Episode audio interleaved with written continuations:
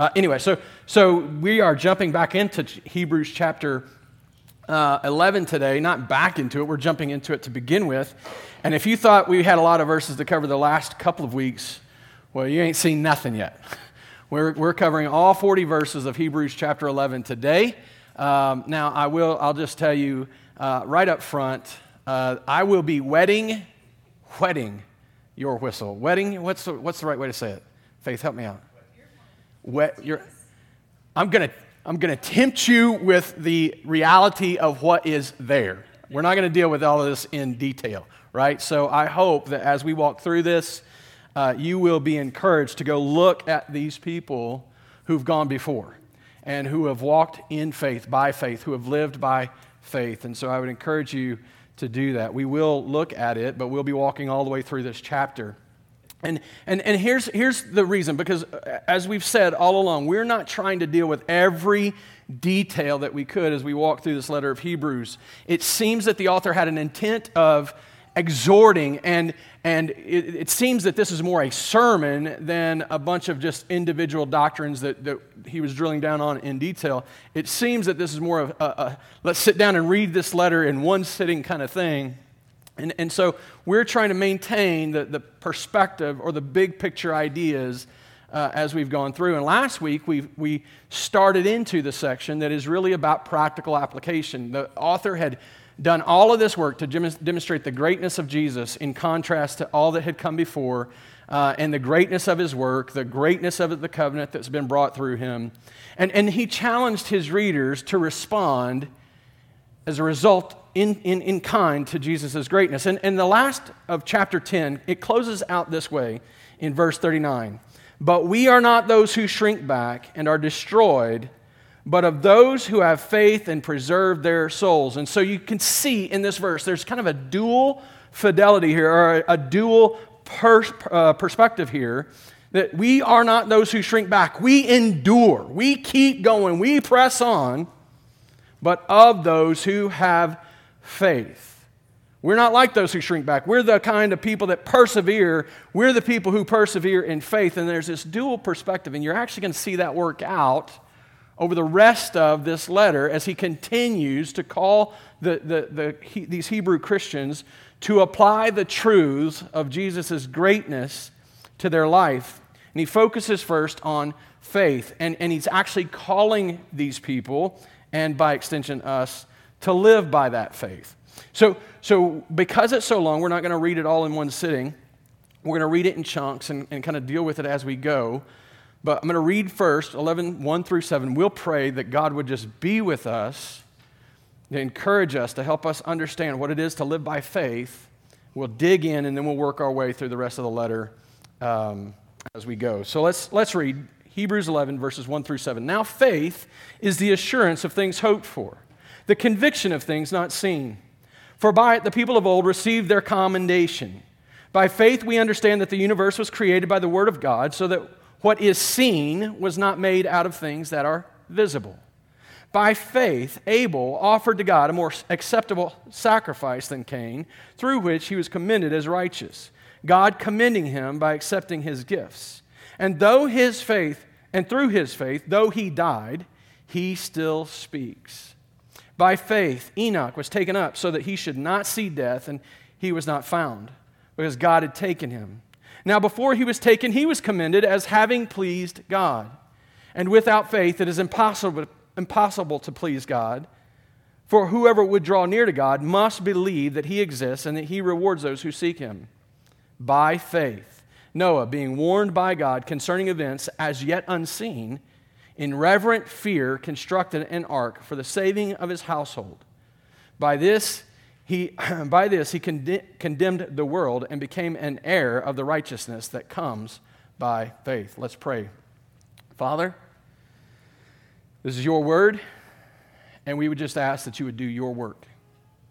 Specifically, I would just seek you to, to, to grow our faith, to, to inspire us, Father, by your word, to live by faith, following the example of those who have gone before, seeing and understanding more more clearly what it is to say that we have this faith and then to apply it in our life so that it affects it in, in, in every aspect of how we live. I pray that you would just, by your Spirit, lead us into truth. Do your work now, I pray. In Jesus' name, amen. Only, only by faith in the Lord are we able to know the Lord, be accepted by the Lord, and be assured of, the future, of our future with the Lord. Only by faith in the Lord are we able to know the Lord, be accepted by the Lord, and be assured of our future with the Lord. He, the, the author here opens, as, as he's already prepared them, he's already kind of challenged them to, to draw near to the throne of God by faith, to be a people who persevere in faith. He now turns to this faith and he says, Look, this is how the people of God, the people of old, have always been commended to God. This is how it happened. That the old covenant and its sacrifices didn't save anyone. If, if, if these were accomplished apart from faith, if a person would go and, and offer the, the purest of sacrifices and it was done apart from faith, these things were just other religious rituals. They, they were empty, they, were, they, they meant nothing. And, and even as we know and understand now through the author's writings, as he's walked through the Old Covenant and shown how it was types and shadows, they were placeholders, they were, they were pointers, always pointing to our need for a Savior, always pointing to the fact that, that the sufficiency of our Savior hadn't arrived. That these people, these people of old, they had to approach this in faith, looking forward to the coming of Christ, looking, not even fully understanding what it was they were waiting for, not even fully understanding or being able to see how this was actually ultimately going to work out, but trusting the Lord who had commanded the sacrifice. Their lives, like these, these people that the author is uh, writing to, and even us today, their lives, if they were going to be received by God, if they were going to be known by God, if they were going to be assured with a future with God, they were going to have to be lived by faith. They found their favor, their relationship, and their intimacy with the Lord not by how well they accomplished the commandments and the sacrifices, but by the faith that drew them to do those. The author gives us, all the way through this chapter, he gives us a description, if not a definition, he gives us a description of, of what faith is. But before we dig into it, I just want to I want to get a definition that that we I think you'll see it be built out over this chapter. But just so, because we're going to be using that word a lot, I want us to have a working knowledge, just a, an idea of what it is that, that this author seems to mean by faith. So, what is it defined? So, faith, I would define it this way based on what we're going to read through this text it's trust and reliance upon God or His Word by which we receive His blessing and we live in obedience. Now, like I said, I think you're going to see this built out over the rest of the text, or over the rest of these 40 verses. But, but we, we need to define it now because there's a lot of us that use this word, but I don't think we actually understand what it means. A lot of people say they have faith in something, but it never actually affects anything about their life. It doesn't change anything. And so, so they equate faith to having just simply having knowledge. Like, I know this, or, or we might say we have faith in Jesus in similar fashion to people might say they believe in Santa. He's as real as our faith is, right? Like, that's, that's the idea. But, but, but the biblical idea of faith is so much more. It's trust and reliance upon God, His Word, by which we receive His blessing, we live in obedience. It, it, is, it is both trust and reliance. It's, it's meaning that we do have knowledge of something. It, we, we have knowledge of it. We have apprehended some idea, some information. We have access to that information, and we even agree that it's true. But then we lean into it. We, begin, we become dependent upon it.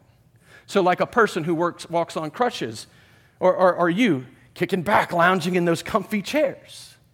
The idea is, yeah, yeah, you walked in. I, I think they're going to hold me. I think, uh, look. And, and here's the thing if you were with us when we first moved in this building, we had chairs that were suspect at best. Sometimes I'd be preaching and people's heads would just kind of drop because the, the bottom of the seat popped through and it just always, you just never knew when it was going to happen. It's always comical for me, but not so much for the people sitting in the chairs. But the reality is, we, we, we, lean into these things. We, we have knowledge. Yeah, we've got some experience with it. We have some understanding of it. Yeah, these are sturdy chairs. It looks like they'll hold us. And then you sit down and you're like, whoa, look at that. it's holding me. There's a reliance on it, a, a depending on it. And that's, it, it moves past this, uh, uh, this having knowledge and assenting to truth of knowledge to a reliance upon the knowledge that we have. It's trust, it's dependence. It's so much more than just mental, uh, it's so much more than just a mental access. But, but more than that, more than that, we see faith as a conduit by which we find ourselves able to approach God and God able to accept our approach. And to answer not with smiting, which we actually deserve, but by blessing. It, it, it's, it's, it's what allows us to step into God's presence obediently, humbly, because we believe He is who He says He is. We believe that He exists. We believe that He's good and great and glorious and gracious. And it's, it's in faith that he meets us rather than with condemnation, but commendation. Now, right now, I, I don't think we realize this, but, but really, every aspect of our lives, everything we do, is shaped by what we believe, is shaped by our faith. It's, it's, so easy for us to just kind of go through life and not think about this, but, but everything we do or everything we don't do is shaped by faith in someone or something or a lack of faith in someone or something. Your, your faith, this morning, you believed something, and so you showed up here. Or you're watching online. You, you believed something that motivated you and encouraged you. But right now, it, is, it, it seems to me that we, hit this, that we hit this chapter at a critical time for us. Right now, we live in the midst of what I would consider just a faith crisis. Because everywhere we look, everywhere we turn, people are struggling with know, knowing who to trust. We, we, at the click of a button, it, it just a, a, a, heck, we don't even have to type anymore. We can just ask Siri or I don't know who Google, what, what Google's name is. Hey, Google. if somebody's phone went off, that would have been funny, but it didn't happen. We don't even, just tell me the answer to this. And there's so many varying perspectives on so many varying topics that we have got this information overload and we don't know who to trust. And this is only further exacerbated by the fact that we lived in crisis for now, now maybe it's not the greatest crisis that has ever faced mankind. Probably not. I mean, once the earth was flooded in total. But it's probably the greatest crisis most of us have lived through, unless maybe you are old enough to remember some world wars or some uh, the, the uh, civil rights movement of the 60s. But for most of the people alive today, I'm going to suggest that this is one of the hardest seasons we've ever faced. And what we're finding over and over again is that no matter how hard we try, there's nobody here that can handle it.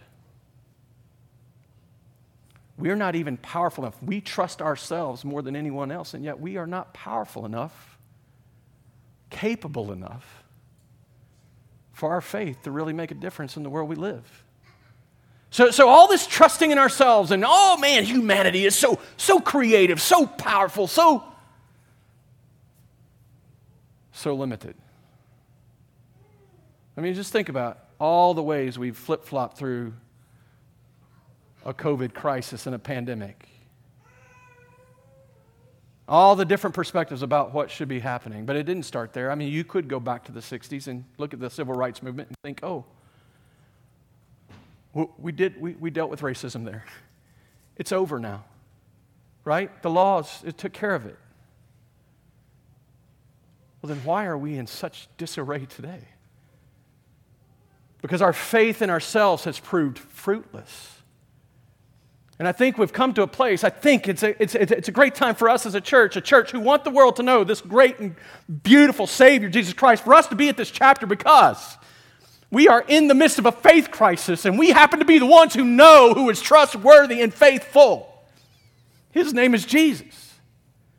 And this author writing to these people, we don't know exactly what he was after when he, or what his motive was in writing, like what, what was happening. But the, the, the, the most popular idea here is that these Hebrew Christians living in a world of, of godlessness and idolatry, surrounded by others who are telling them, oh, you must add the law to the gospel, were being tempted, or even by their own struggles, beginning to drift back to the old covenant and, and beginning to turn back to and drift away from the gospel of Jesus Christ, the greatness of Jesus and his saving work, to the old, dead, obsolete covenant that God had displaced with Jesus and his new and better covenant.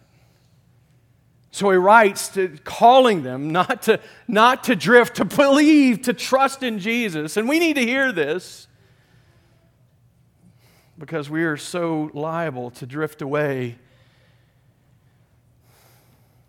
into a world that is empty of any covenant, empty of any promise. The, the world, it, it's empty religions, our little perspectives, our little fleshly, sinful natures. They're always going to be holding up some false hope, some false promise, some false solution. And we're never going to be strong enough for our faith to actually be fruitful. And so the author of Hebrews comes and he says, Don't put your faith in the blood of goats and bulls. Don't put your, your faith in the, the ability you have to work it out on your own. See, they needed, we, we need to be reminded that Jesus' greatness is the only thing that's really, only, only thing that's really trustworthy. The only, only thing that will actually produce fruit when we trust it.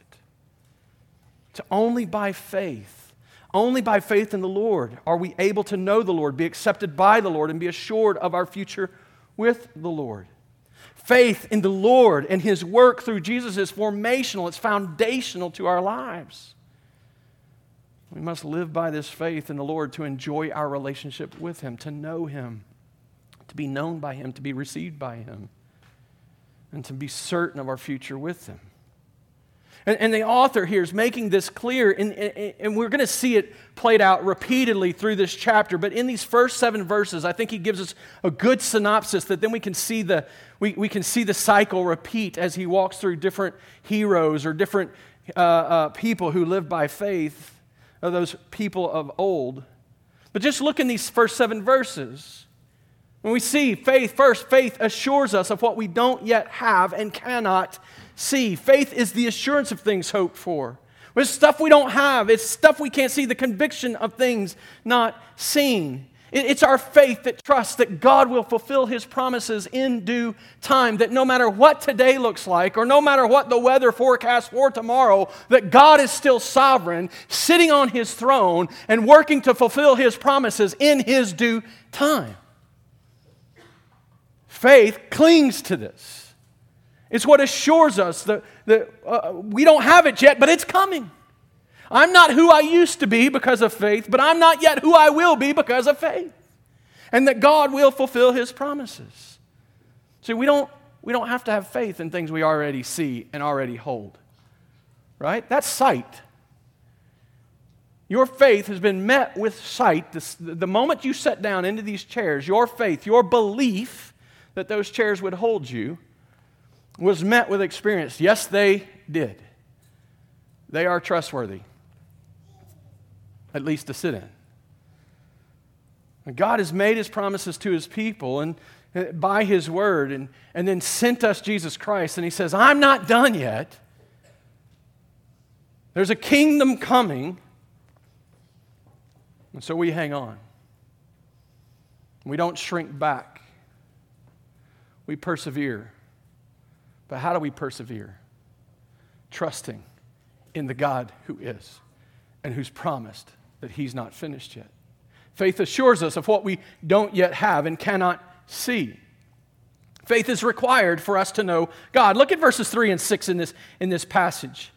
By faith, we understand that the universe was created by the Word of God, so that what is seen was not made out of things that are visible. And then verse 6, so you slip down to verse 6 and you can see, without faith it is impossible to please him.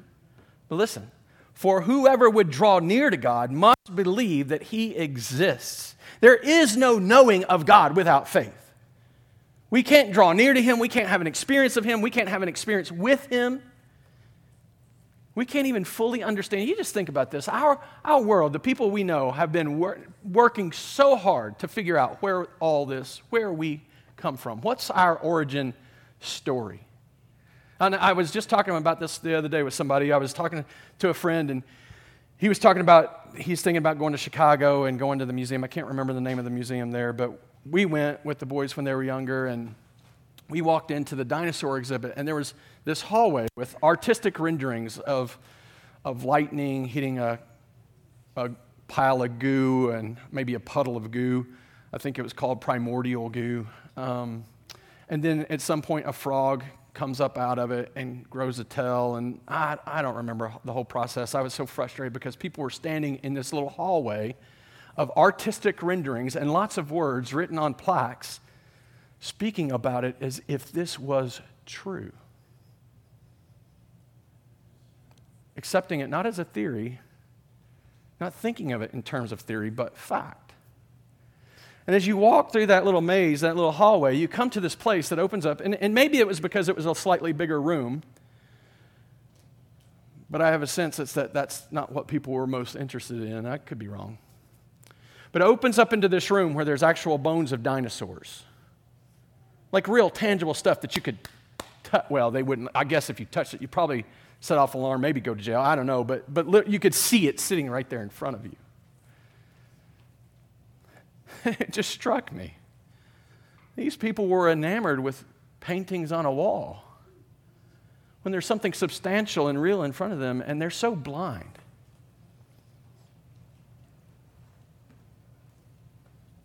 They can't know because they can't see. And they can't see because they got no faith. They don't believe the God, ex- the, the God that exists exists. They don't trust, they don't have faith, they don't have any ability to see him. The reality is, is that faith is necessary even to know him, to know that we come from what was unseen, that the, the God of all, uh, uh of, that, that, that is the source of all things, that has named all peoples, that God created us from absolutely nothing. We were created out of nothing, like everything. And there, he called it all into existence. And then at some point in the process, he bends down and he molds this dust into the shape of a man and he breathes life. It requires faith. Because there's only a few people who were there when it happened. Oh, there's really only one person. Faith is necessary to know this God because we can't see him, we can't touch him, we can't, we can't, we can't hold on to him. But that's why we must walk by faith. That's why this is a life of faith.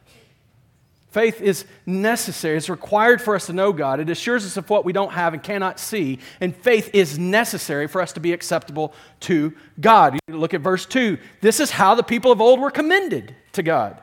This is how they received their commendation. This is how they received favor from God. But then he begins to lay out for us some examples of that. And he starts with Abel. Abel offered to God a more acceptable sacrifice. This verse 4.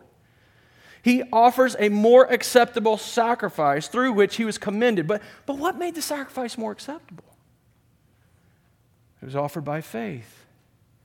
God commending him by accepting his gifts. And through his faith, though he died, he still speaks. He, he's accepted by God by, by his faithful act.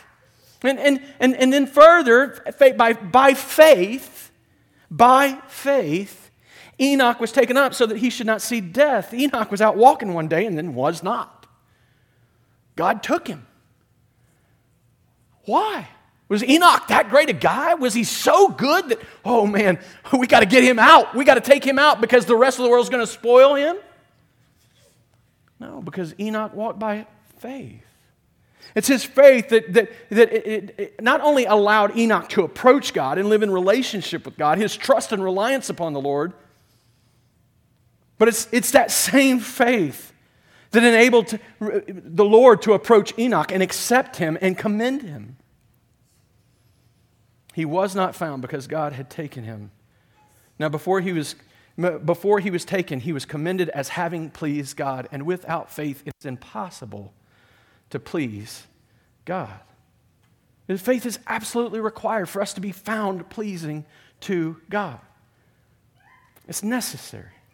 One further example by faith, Noah being warned by God concerning events as yet unseen. He's got this, he's got this word from God, he's got this teaching from God, and, and hey, it's gonna, it's gonna flood, I'm gonna destroy the world. You need to build a boat. Nothing like that had ever happened. But he believed God and his word, and he builds a boat, and by faith, he and his family are saved. But that faith did more than just save them from a flood. Look at what it says. By this he condemned the world. So, so Noah, Noah is saved, but by faith and, and by the lack of faith, the rest of the world's condemned.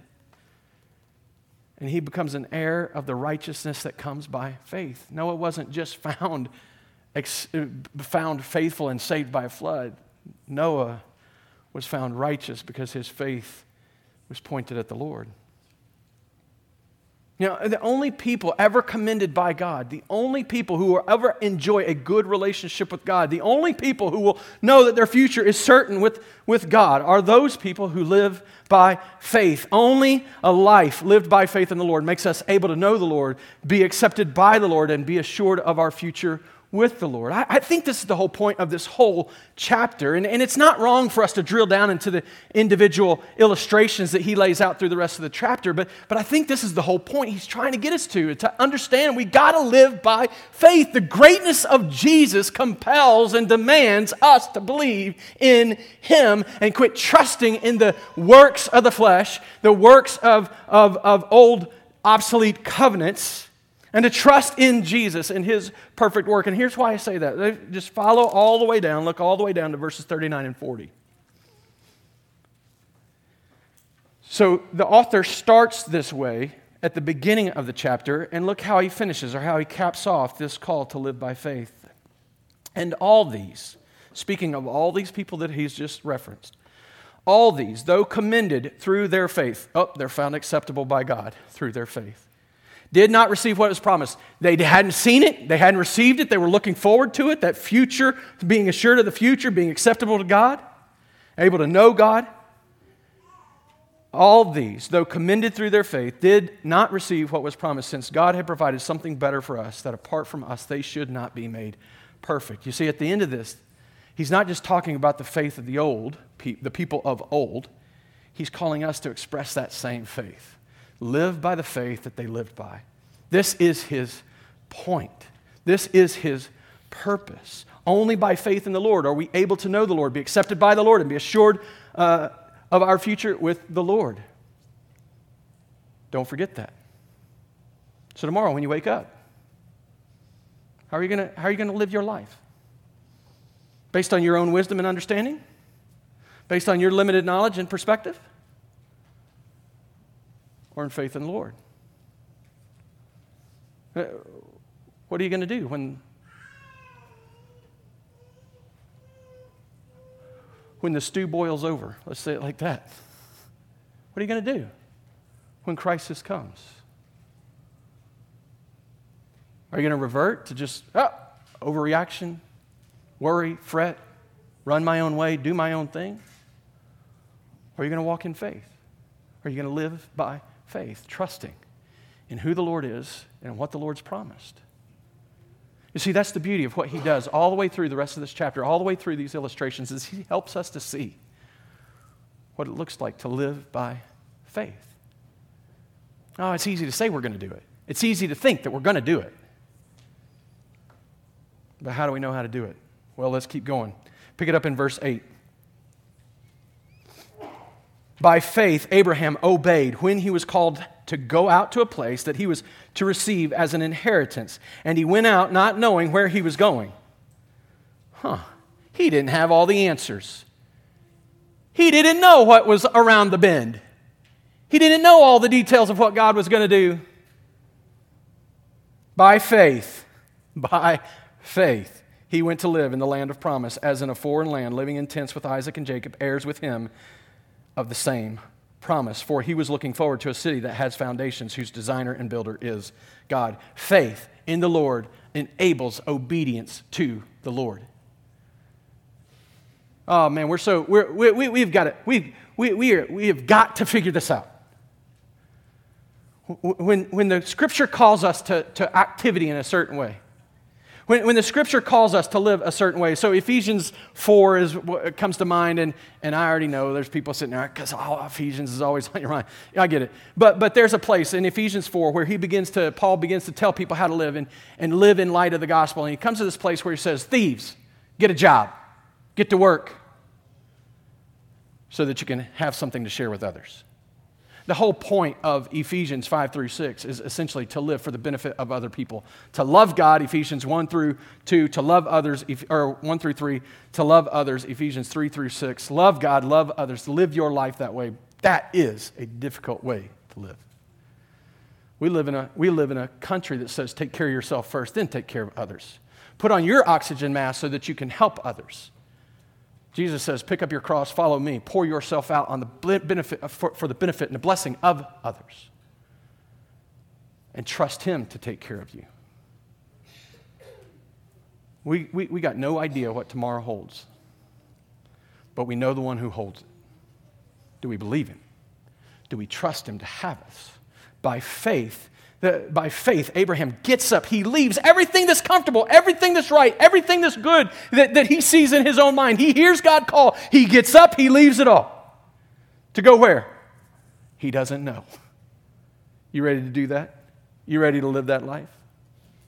When we trust the Lord, we're enabled to obey, even when we don't understand what the, what the end result will be. We can't see it all, we can't understand it completely, but we trust the one who does. In fact, I would just go so far as to say, say this without faith, if you don't trust the Lord, no matter how noble your life appears, no matter how many reasons you can give for doing good things, if you are not trusting the Lord in your life, you likely aren't obeying the Lord with your life. That's why Paul says that if it doesn't come from faith, it is sin. So we define sin. We define, often define sin as sins of omission, sins of, of things we don't do, sins of commission, sins of things we do do. I would say that, that we need to consider this.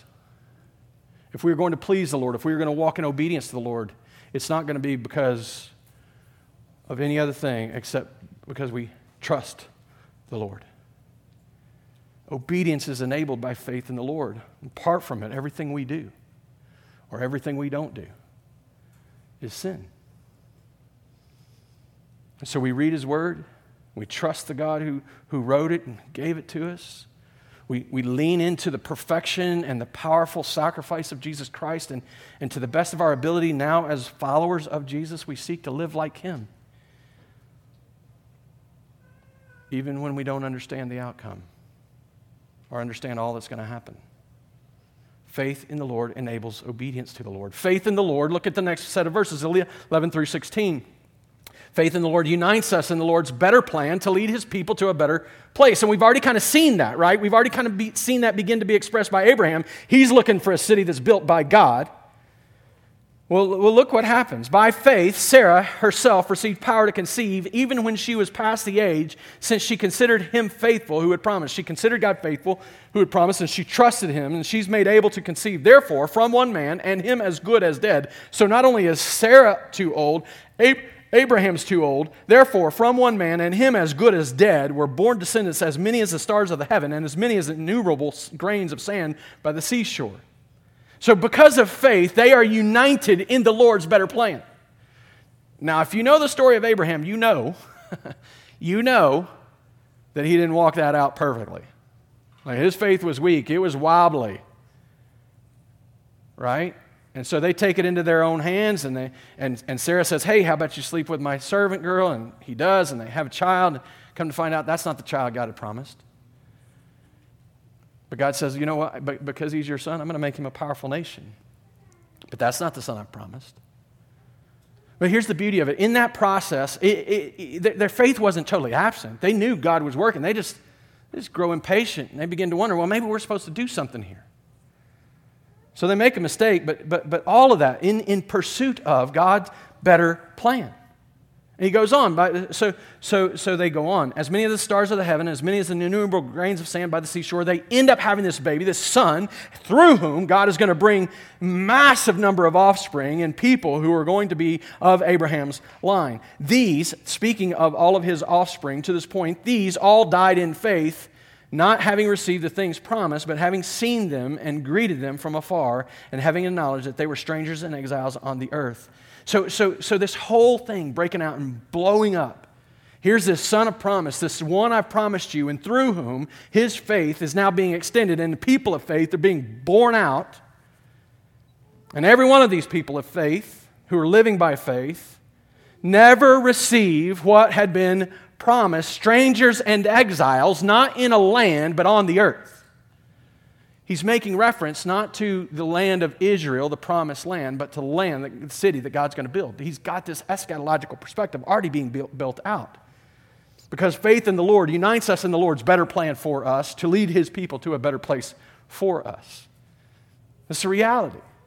As we trust in him, we're united in his work and on his mission and on his plan. And when we walk with him, we're not going to understand everything that he's doing. We're not going to get it all clearly. We're going to make some mistakes along the way.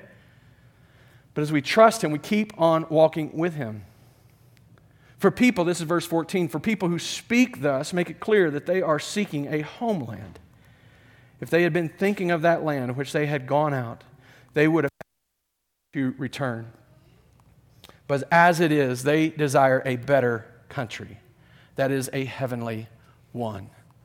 These people, they, they didn't settle for what the world would have said. Oh, now you've made it. Now you've arrived. They didn't settle for the entering into a place, a physical location. They were looking for God to do what God had always promised to do to give them a home, to give them a place to reside eternally with Him. Therefore, God is not ashamed to be called their God, for He has prepared, he, for He has prepared for them a city. And you see it again. You see it again this way in which they're looking forward. They're looking forward to the promises of God. They're, they don't have it yet, they've not received it yet, but they know God's going to do it. And so as a result, they're able to walk in relationship with Him. They're able to, to, to, to know Him and, and, and expect Him to do what He says He's going to do. And they are certain of their future with Him. Faith in the Lord unites us in the Lord's better plan to lead His people to a better place. Faith in the Lord, does, uh, faith in the Lord desires the Lord's will more than our own. These, oh, I'm sorry, this verse 17, by faith. So here we pick up Abraham's story again. By faith, Abraham, when he was tested, offered up Isaac. And you just think about that. Take a minute. Isaac is the son that was promised. By faith, Abraham, when he was tested, offered up Isaac. And he who had received the promises was in the act of offering, offering up his only son, of whom it was said, Through Isaac shall your offspring be named. Listen, uh, look at what faith enabled him to see. He considered that God was able to even raise him from the dead, from which, figuratively speaking, he did receive him back. And all, all these examples, uh, we, we, we, we got to see this. God had walked with these people all the way through their lives. We don't see every detail. He, the author isn't pointing out every hiccup or every good thing that happened as a result of their faith, but he comes to this one, this most serious test, this, most, this final test of Abraham's faith. We know he wobbled, we know he had some struggles along the way, but, but he comes to the end after having grown in his faith, walking with the Lord. And God says, Sacrifice your son. Abraham prepares to do just that. He gets up, he heads out, and he comes to a place where he sees his, sees his son, he sees the place, the, the, the mountain that he's going to, and he, he tells his servants, he says, You guys stay here. My son and I are going, and we'll return. Already expecting his son to come back with him, knowing that he's going there to sacrifice his son. So he does. He's right in the middle of it. You just think about this. Now, uh, think, where would you be? God, this is, the, this is the son you promised. This is the one who said, you said, you're going you're gonna bless all nations through him. This is the son of promise. How in the world? Like, that's where I think I'd be. I'm, I'm afraid that's where I'd be. I'd be questioning him. I'd be wrestling with him. And, but that's not what we see Abraham do. He'd been brought to a place where his desire was more for the Lord's will than his own. And he trusted the Lord. He trusted him so implicitly that he trusted that, that if it takes me sacrificing him and the Lord resurrecting him, God's going to get his work done. God's going to fulfill his promises through this one, through Isaac. And so he does go. He goes up on the mountain, and his son on the way, his son's like, Isaac's like, hey, Dad, I see the wood, I see the fire, but where's the goat? Like, where's the ram? Where, what? Aren't we missing something? The Lord will provide.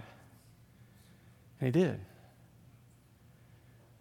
He's just about to slay his son when the Lord stops him and says, Abraham, stop. And there's a, a ram in the thicket, and they're able to sacrifice that ram. And because of what Abraham did, wanting and desiring the Lord's will more than his own, God says, I'm not going to, in the same way that you didn't hold back your son, I'm not going to hold back my son. And Isaac becomes a figure, becomes a shadow, a type of Christ in which Jesus comes. And the Father doesn't hold back his only Son, and Jesus walks the sacrificial path. He hung up on that cross and he dies. But the Father receives him back because death wasn't enough to hold him. Faith in the Lord desires the Lord's will more than our own. Verses 20 through 22. By faith, Isaac invoked future blessing on Jacob and Esau. By faith, Jacob, when dying, blessed each of the sons of Joseph, bowing in worship over the head of his staff. By faith, Joseph, at the end of his life, made mention of the exodus of the Israelites and gave directions concerning his bones. Faith in the Lord waits expectantly for the Lord to complete what he started. Faith in the Lord waits expectantly for the Lord to complete what he started. In all three of these examples, these are men who had been told God is at work, God has promised this. And all three of these men come to the end of their life, and God hasn't fully fulfilled those promises. And all of them pronounce blessing. All three of them at the end of their life pronounce blessing on their offspring that prepares their offspring to continue walking in faith in the Lord. Genesis 27, and the verses aren't on the screen, just listen. Genesis 27 through, through Genesis 27, 27 through 29, Isaac blesses Jacob. So he came near, and you know, this was kind of this is a, Jacob is kind of deceitful and, and working some stuff out here, but, but he still gets this blessing. Esau still gives up his birthright. So he came near and kissed him, and Isaac smelled the smell of his garments and blessed him and said, See, the smell of my son is as the smell of a field that the Lord has blessed. May God give you the dew of heaven and of the fatness of the earth and plenty of grain and wine. Let peoples serve you and nations bow down to you. Remember the promise that this, the, the older was going to serve the younger. Let people serve you and nations bow down. Be Lord over you, your brothers. May your mother's sons bow down to you. Cursed be everyone who curses you, and blessed be everyone who blesses you. And so uh, uh, Jacob is blessed by his father. And he receives that blessing. He lives his life, and he comes to the end of his life, and still having not received the fullness of the promises.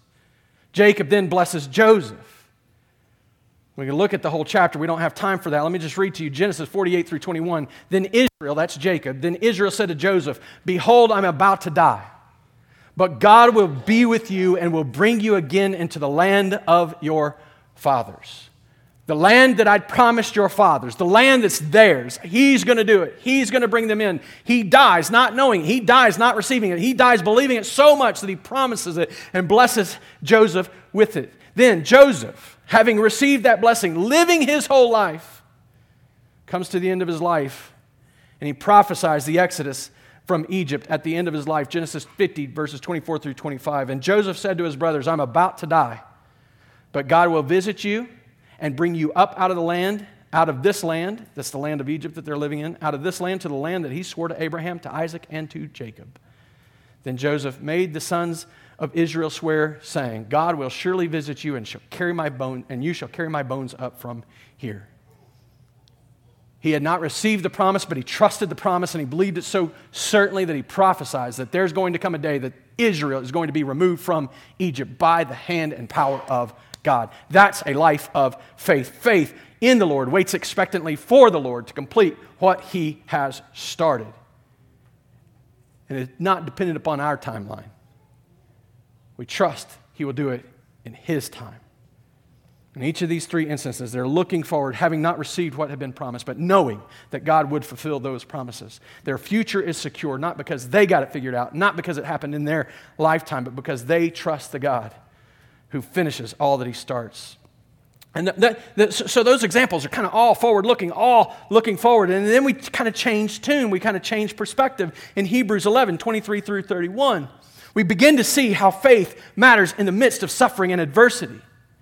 And it goes by faith, and pick, picking up in, in 23, by faith, Moses, when he was born, was hidden for three months by his parents because they saw that the child was beautiful and they were not afraid of the king's edict. By faith, Moses, when he was grown up, refused to be called the son of Pharaoh's daughter, choosing rather to be mistreated with the people of God than to enjoy the fleeting pleasures of sin. He considered the reproach of Christ greater wealth than the treasures of Egypt, for he was looking to the reward.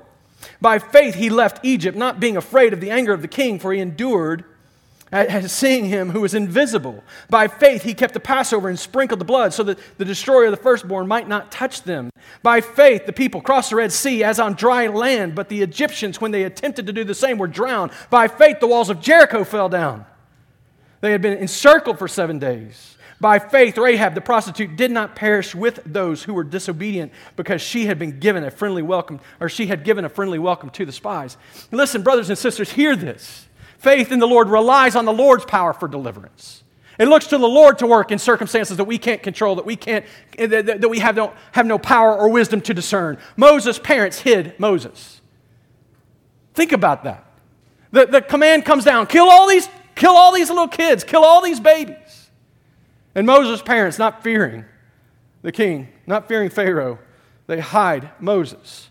Moses rejected an Egyptian identity and advantage in, in favor of living as an Israelite, being counted among them. Moses feared God more than Pharaoh. Now, there's a little bit of ambiguity here, a little bit of uncertainty, because it says that he left Israel without fear. When you go back and read his story, originally, after killing the Israel or killing the Egyptian, he does leave in fear.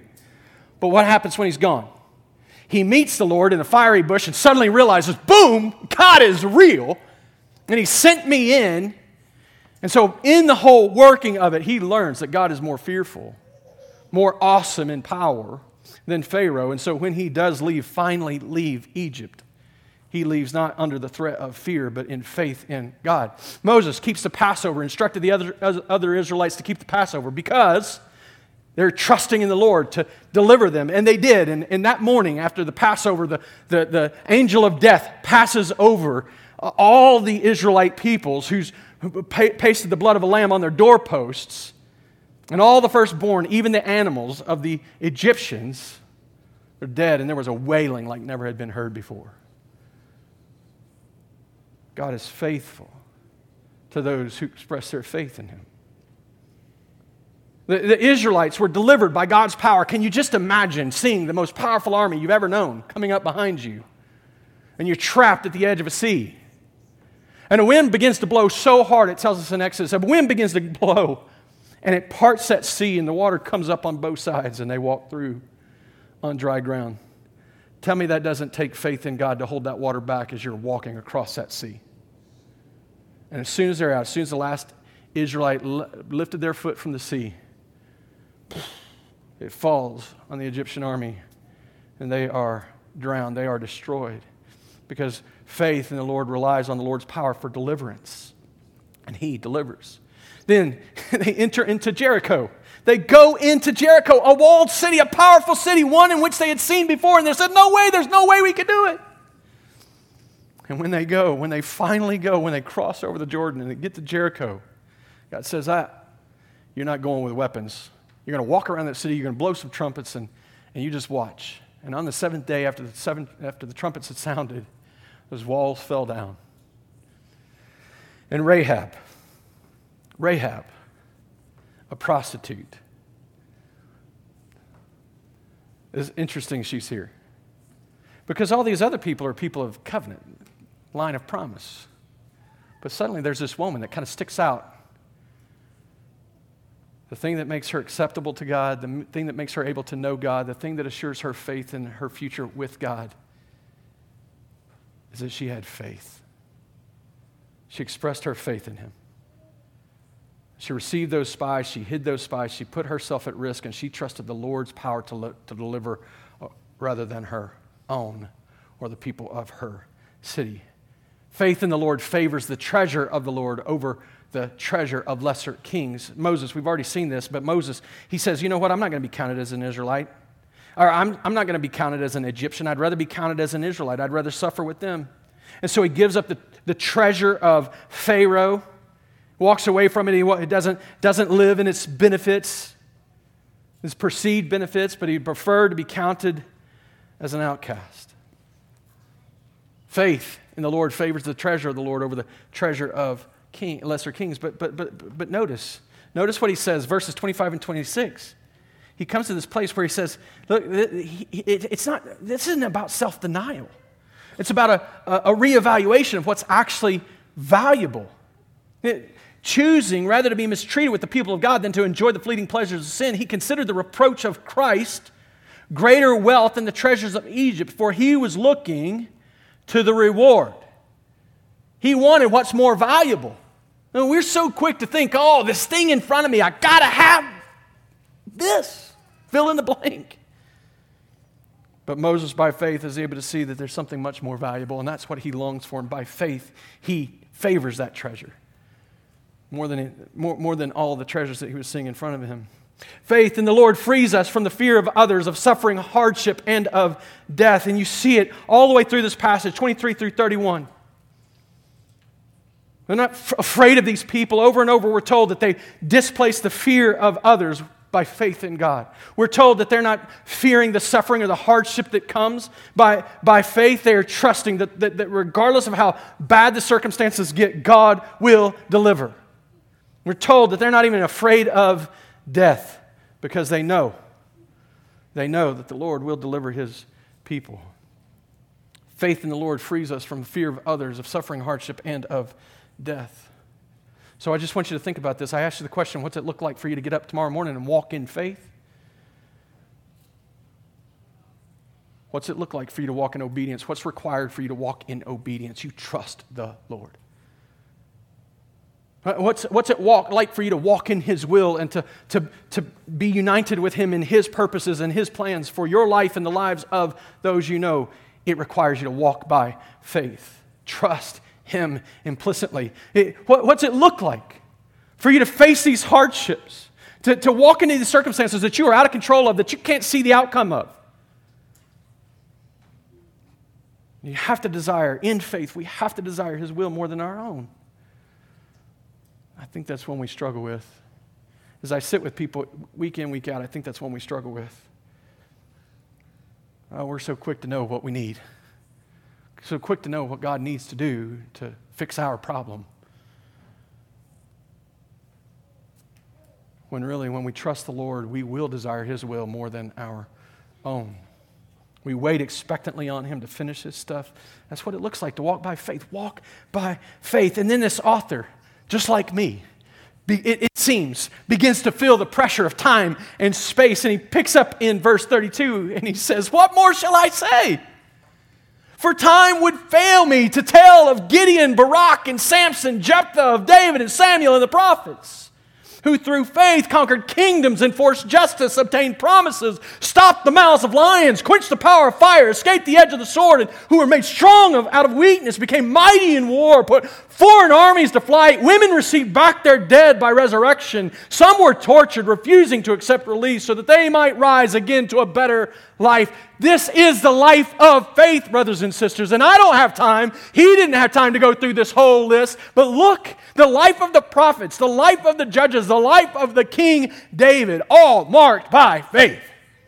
And the fruits of that faith became evident in their life. The beauty of this is that this faith in an unseen God produces real, visible, tangible results in this world in which we live.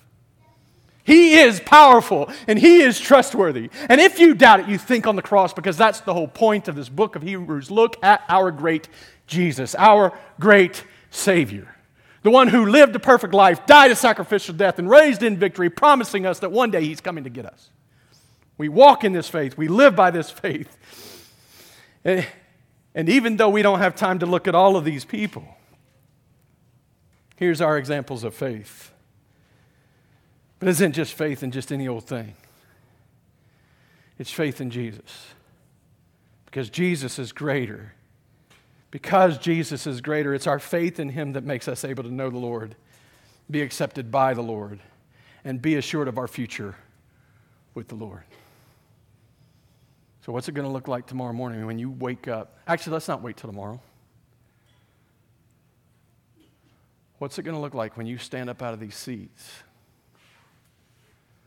and take your next step? Face your next decision. Live by faith.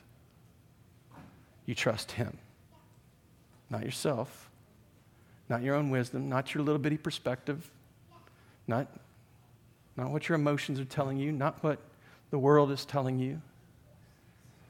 You walk by faith in the Lord. And when you struggle and when you doubt, look at the Lord. Look at his cross and look at his resurrection and hear his promises. He will deliver you. Let's pray.